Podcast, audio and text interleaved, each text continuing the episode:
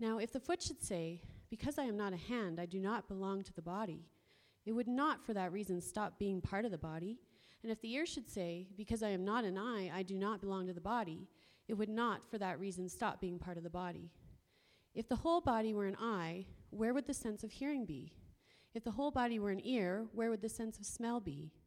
But in fact, God has placed the parts in the body, every one of them, just as He wanted them to be. If they were all one part, where would the body be? As it is, there are many parts, but one body. The eye cannot say to the hand, I don't need you, and the head cannot say to the feet, I don't need you. On the contrary, those parts of the body that seem to be weaker are indispensable, and the parts that we think are less honorable we treat with special honor. And the parts that are unpresentable are treated with special modesty, while our presentable parts need no special treatment.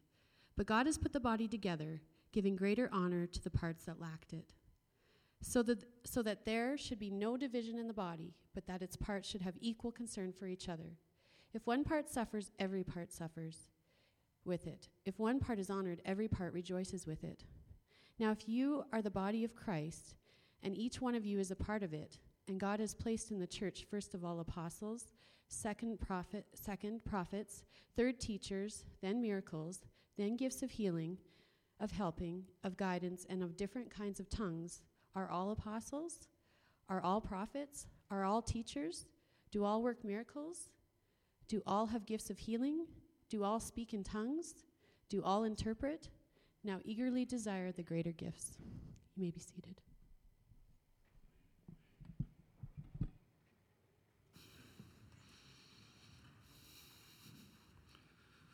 Thank you, Jen.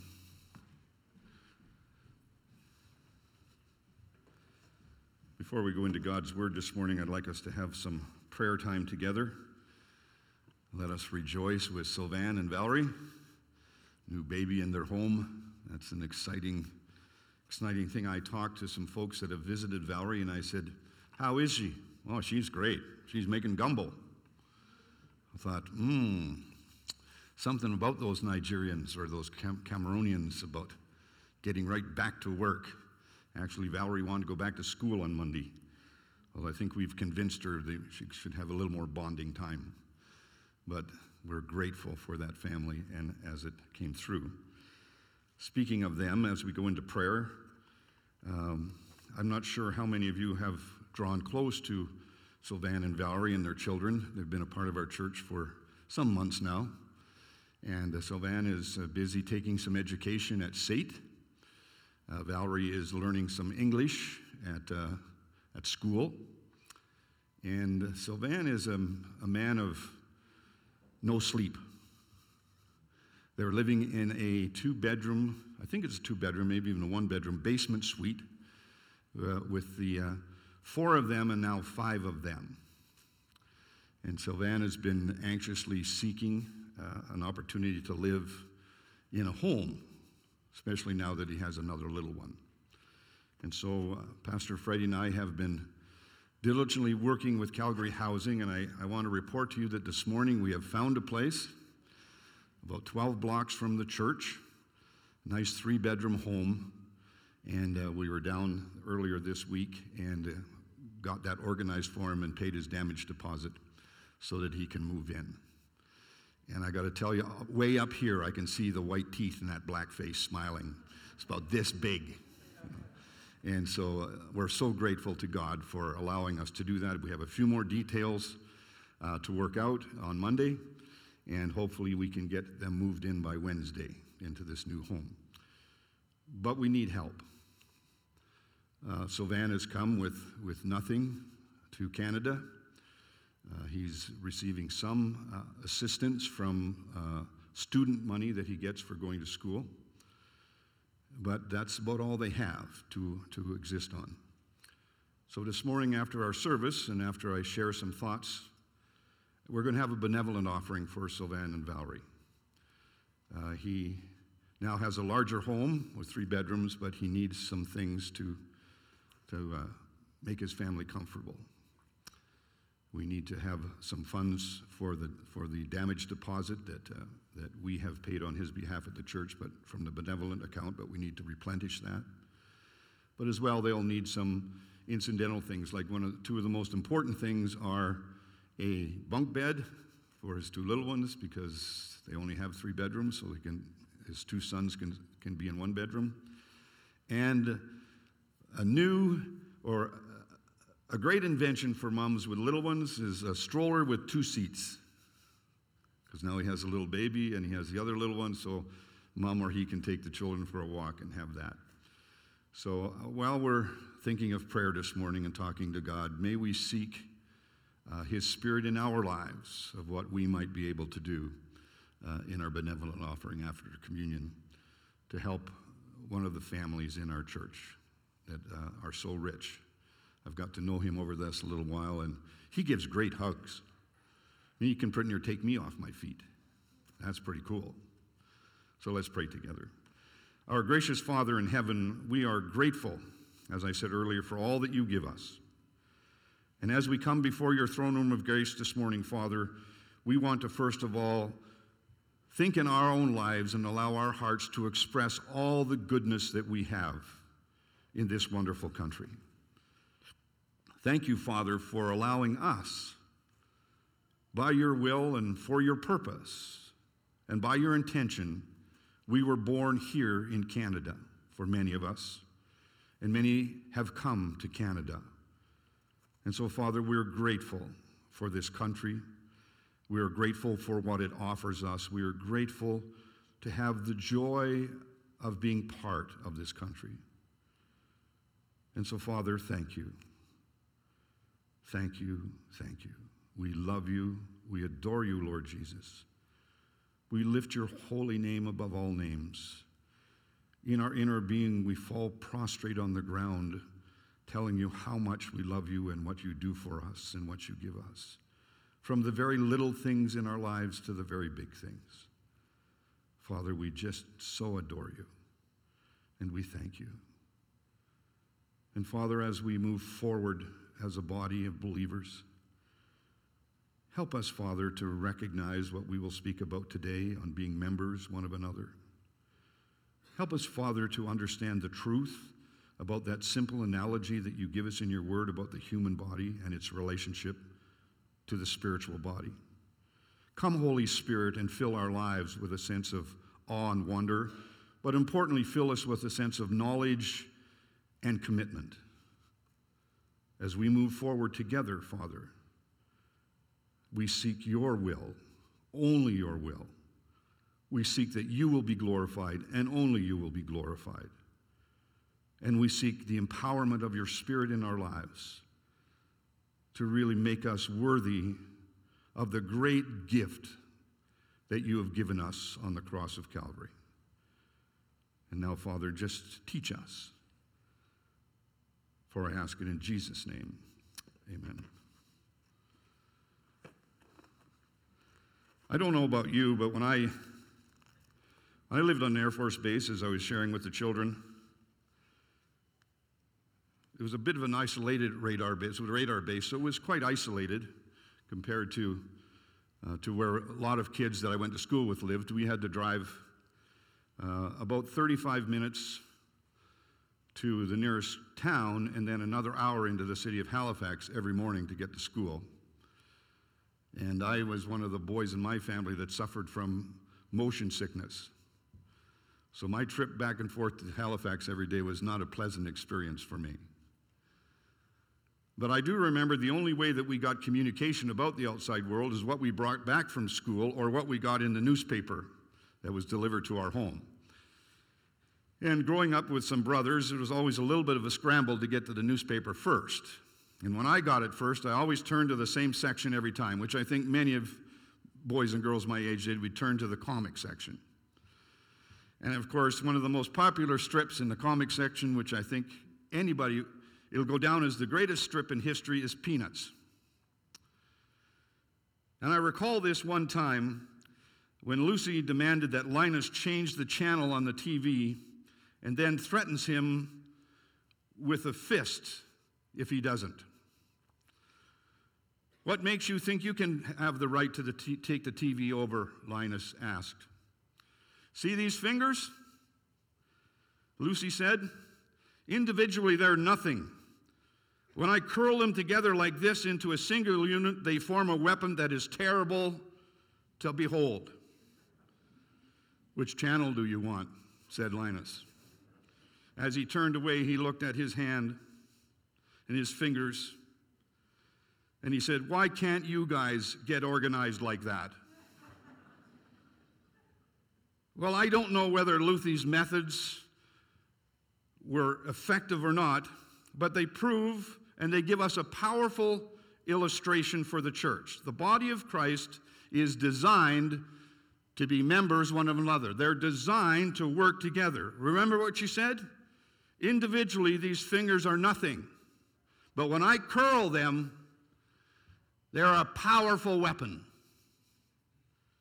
I want to tell you, my friends, let me read just a little portion from Dr. Getz's book.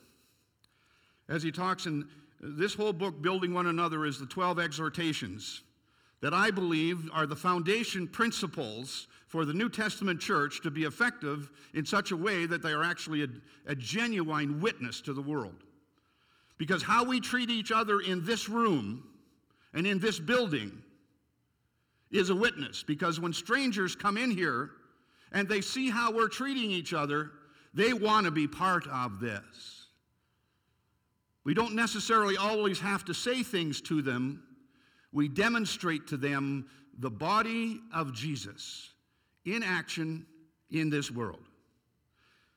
Here's what Dr. Getz says about this. If we are to win the battle against our opponent in the spiritual realm, we must function as one dynamic unit.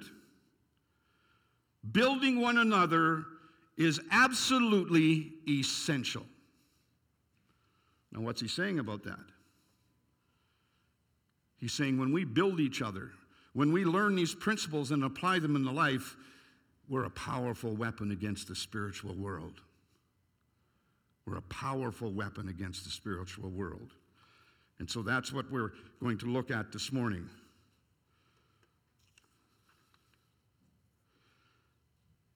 I'm going to help us understand Paul's teaching this morning from our scripture by summarizing all, the, all he says about members one of another in just three words. As we take this passage of Scripture, and as I've studied other passages, I'm going to put you on notice. Pastor Ken is going to do a couple of these coming up pretty soon. And so I'm excited about that. But I want to talk about members one of another by these three simple words. And the first word is each member is indispensable. Each member of the body of Christ is indispensable. That's the first principle we need to understand. Paul uses the analogy of the human body, which is made up of many parts, to show us how the variety of parts eyes, hands, ears, nose is essential to the wholeness of the body. Each part must be presented in order for the body to be complete. You see that? The hands don't work. One part is missing, you fumble. But let's say, for the sake of the argument, if it were possible for a body to be made up of only one part, then it would be an extremely limited body. If we were just an eye sitting in this room, we would be pretty limited. If we were just a hand, if we were just a foot, if we were just a pinky, that's all we were. We would be pretty limited. But we are given all of these parts of our body to function together. I remember doing evangelism explosion many years ago, and I was walking the streets with my team. And we came across a couple of young boys, about 13 years old, playing in the park. And they asked us, because we've been going knocking on doors, they said, What are you, what are you doing? What are you selling? What are you giving away? And I said, Well, we're giving away eternal life. And I began to talk to him about it. This one boy said, Well, how do you know there's a God? How do you know that God exists? Who are you to tell me that God exists? So I said this to him. I said, I want you to take a minute and I want you to kind of just take your eyes mentally, close your eyes, and turn them inside your body. And tell me what you see. I said, just imagine, just turn your eyes inside to you and tell me what you see. He said, Well, I see a heart, I see lungs, I see a stomach, I see liver, I see arms, I see all kinds of little vessels and blood and things going up and down. And I said, yeah, That's good. Who do you think made that? Who do you think made that? I said, Do you really think that somehow you just evolved into that? Or did somebody make all those little parts inside you? Had a wonderful, wonderful conversation. And I think that's, that's the message that Paul is trying to teach us. When he gives us the analogy of the body, that every part in there is special. Every part in there is vitally important. There's a story of, of a lady by the name of Miss, Mrs. Fly, Fly, Flo, Floyd Crook. And she recalls how the, the great truth of this scripture came to pass in her life. She said, I came home from school one day crying because I'd been given only a small part in the children's program. And my playmate, my best friend, got the leading role. Can you imagine?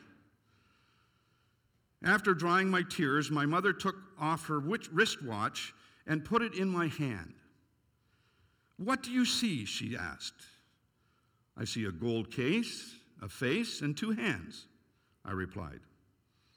Opening the back, she repeated the question. Opening the back of the watch, she said, I saw little tiny wheels, all kinds of little tiny wheels. The watch, she realized, would be useless without the little wheels. And she said, That changed my life as my mother went to tell me about Jesus and how we connected. Not all of us will play leading role in the church. Some of us will be supporting actors and actresses, but we will all have a purpose and a place in the church. Each of us, each of you, is important and essential. I don't care your age, your sex, your nationality, the color of your skin. Each of you are essential for this body of believers to become the visible Jesus. If one is missing, if one is out of tune, the whole thing kind of gets shaky. Paul says that we are to be members one of another. Let me put it to you this way. In fact, some parts of the body that seem weakest and least important are actually, underline this in your Bible, are actually the most important. Sometimes we think, oh, I'm important, I'm the preacher. Oh, I'm important, I'm the teacher, I'm the youth worker. But the Bible says the least of those are the most important. And the parts we regard as less honorable are those we clothe with the greatest care. We are indispensable as a body of believers. If we are going to become members one of another, if we are going to become all that Jesus wants us to become as a group of peoples, we must remember that we are members one of another. Now, I gave each of the children to take you out a little jigsaw puzzle this morning, actually, big pieces. Now, none of you can tell me right now what the picture of this jig puzzle is going to look like. Some of you may have got a clue who it is because your kids told you. But you will never know the picture. You will never know the picture of what that looks like till all the pieces come together and connect, till all the pieces become members one of another, and they are joined together, and all of a sudden the beautiful picture of Thomas the train comes alive. Well, I want to tell you, I gave you this for a purpose because unless the jigsaws of this church were you and me, unless we become members and connected together, we are not a very beautiful picture. We're actually a pretty disjointed picture. And if some of the puzzle pieces miss, we don't get a picture at all.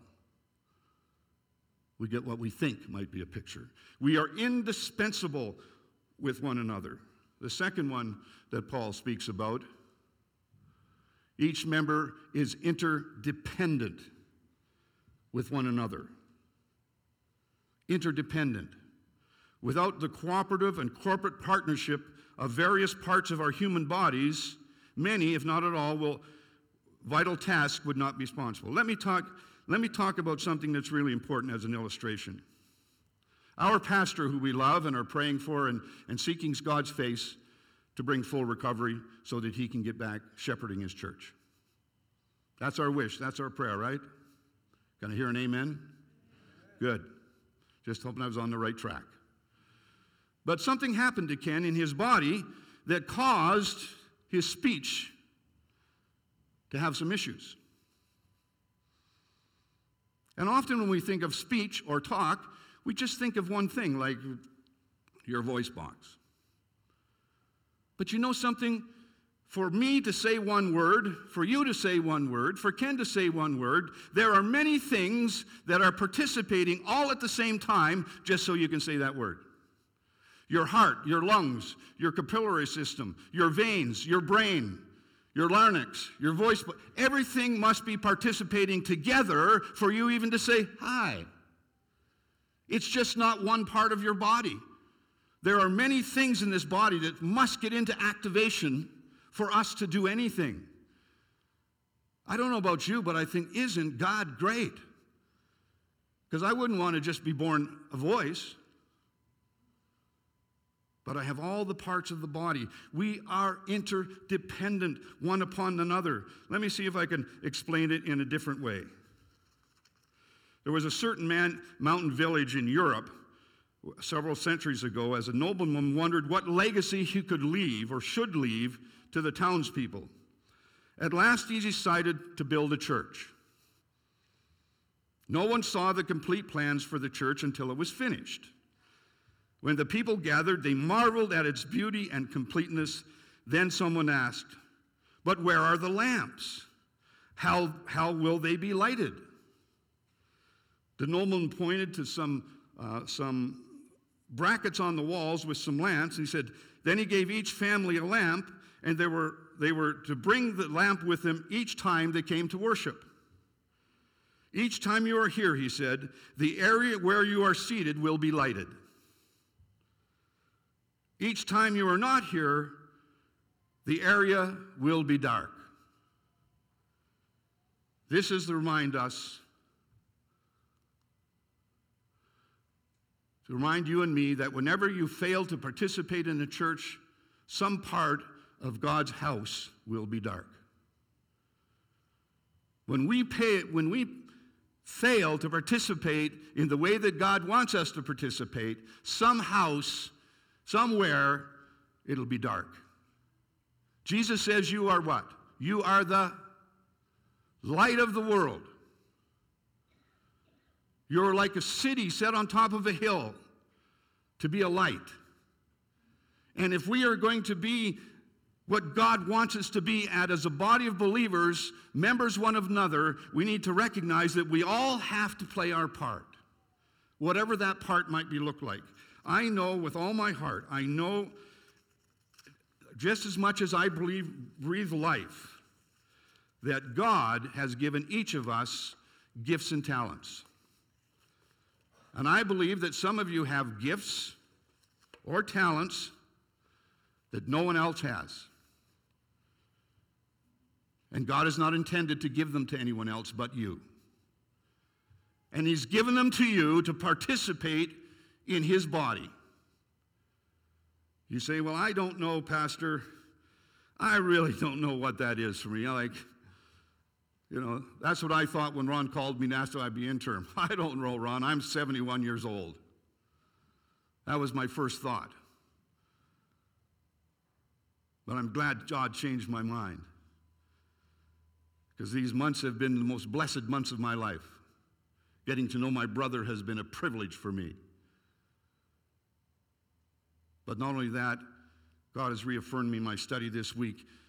If you hadn't come, Gary, the place might not be as bright because you grabbed your light and you brought it here.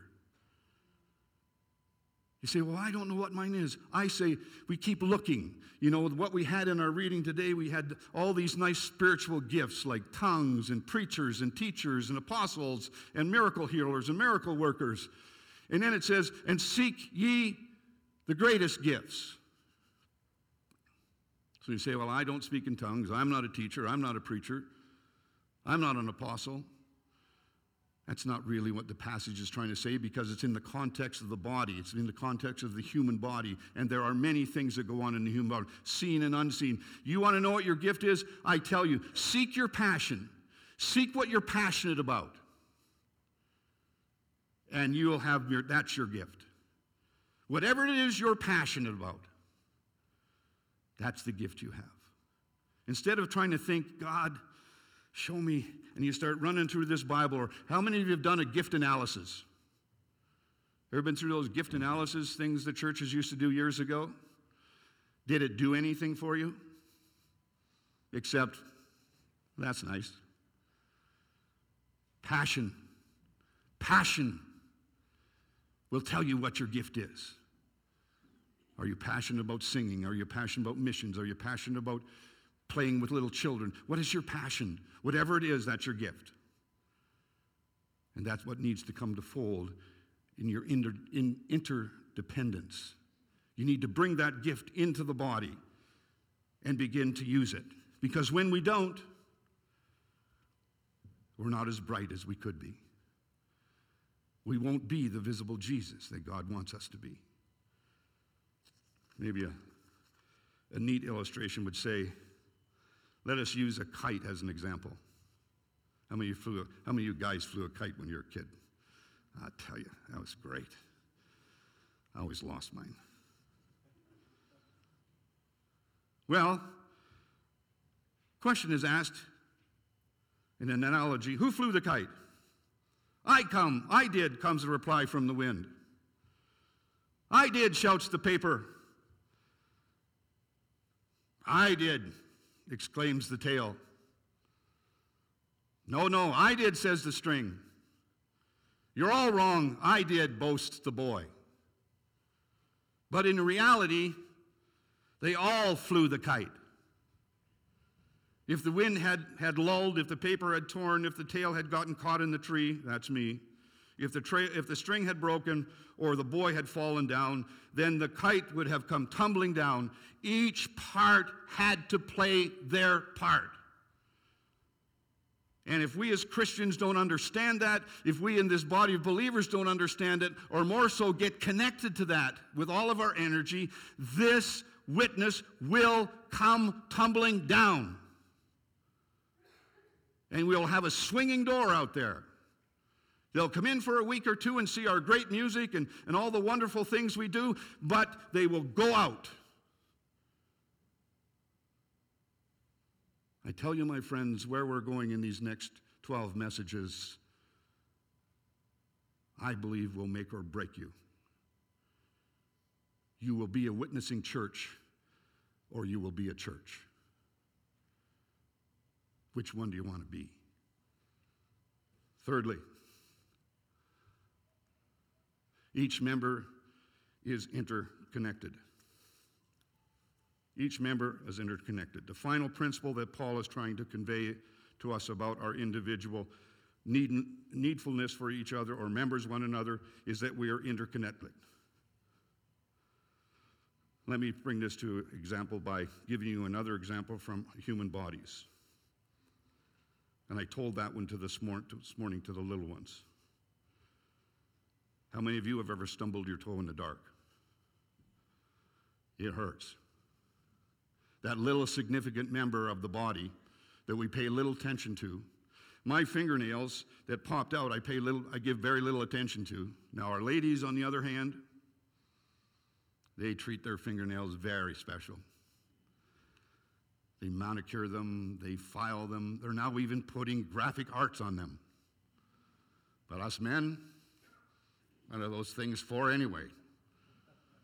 Well, I learned that day they were for something because they protected the rest of my finger underneath my fingernails from that incident. And then when, the, when my coach put them back down, when my coach put my fingers back down and wrapped them, he did it not because he wanted to relieve the pain, not because he, well, maybe he wanted to win the ball game, I don't know, but he put them down so they wouldn't get infected.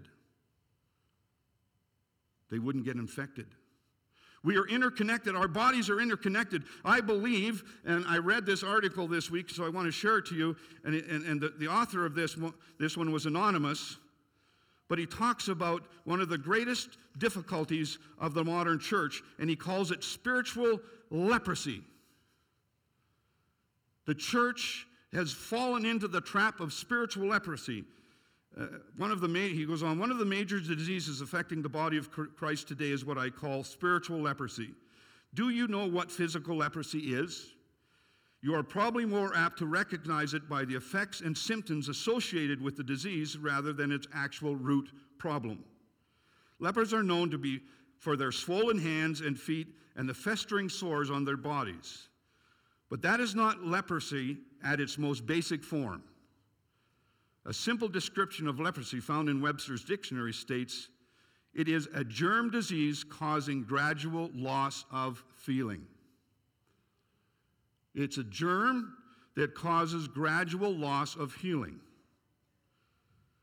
We as a church can easily fall into spiritual leprosy because we are not building ourselves as a body and gradually we lose sight of what God has for us. It just gradually becomes a disease, and we lose track of where God wants us to be and what He wants us to do. It doesn't come just like that. It doesn't just doesn't snap to do that. It's just, it's like putting a chicken in cold water and boiling it. They don't even know they're in the hot water till it gets too hot. Spiritual leprosy, I learned this morning from that, is this. This is what happens when members of the body become, become infected and lose sight of their cause. Our scripture reading this morning says, When one member hurts, all hurt. When one member rejoices, all rejoice. When one member is sad, all are sad. It's the interconnection that we have with each other. And we are our own worst enemies in allowing that to happen because we are not, and I'm going to spend a whole message on this, so I don't want to get very far with it today. We are not honest with one another.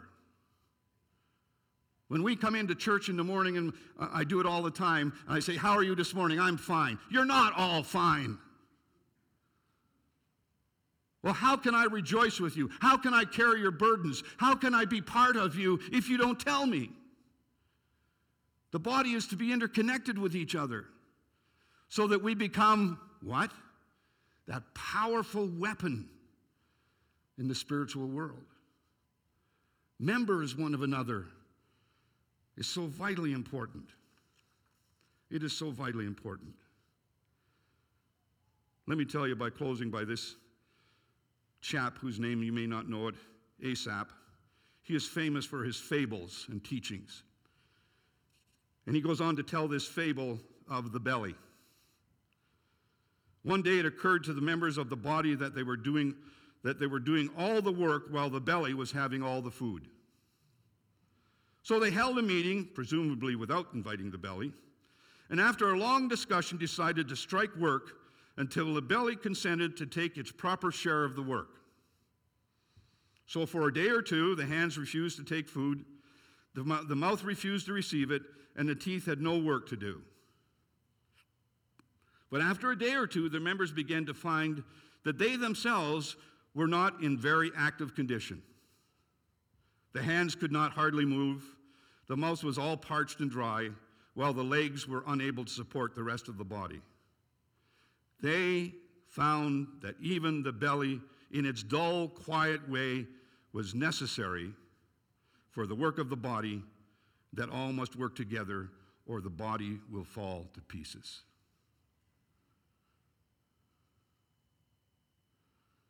The body will fall to pieces. Members, one of another. Let me close before communion. Dr. Getz says this. Oh, I've already shared that with you, but it's there in case you want to take notes. Becoming the visible Jesus. Becoming the visible Jesus. In order for the church to function properly, it must have a variety of parts that work together as a whole. When we understand and apply the one another's, which begins with our commitment to each other as members one of another, only then will visitors walking through our church see the visible Jesus. You've heard me speak about that quite a bit, right? I think sometimes I say, Are you ready? Are you ready to become the visible Jesus?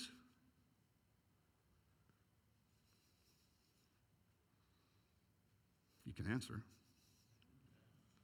I mean, are you really ready?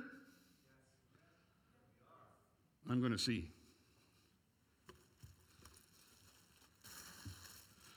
I have here visible Jesus bracelets. BTVJ. If you really mean that you want to become the visible Jesus, and you're committed to what Jesus wants to teach us through the next of these one another's, then I want you to take one of these and I want you to wear it. As a reminder every day. As a reminder every day. I want to become the visible Jesus. I have mine on. I used to have three other bracelets on here, but Jesus replaced them all. And I want to be reminded myself. And I have already had a person I went driving with the other night asked me what that was. Well, let me tell you. Let me tell you members one of another. It's step one. As we come to communion this morning, I'm going to ask the team to join us here. Pastor Ken, come and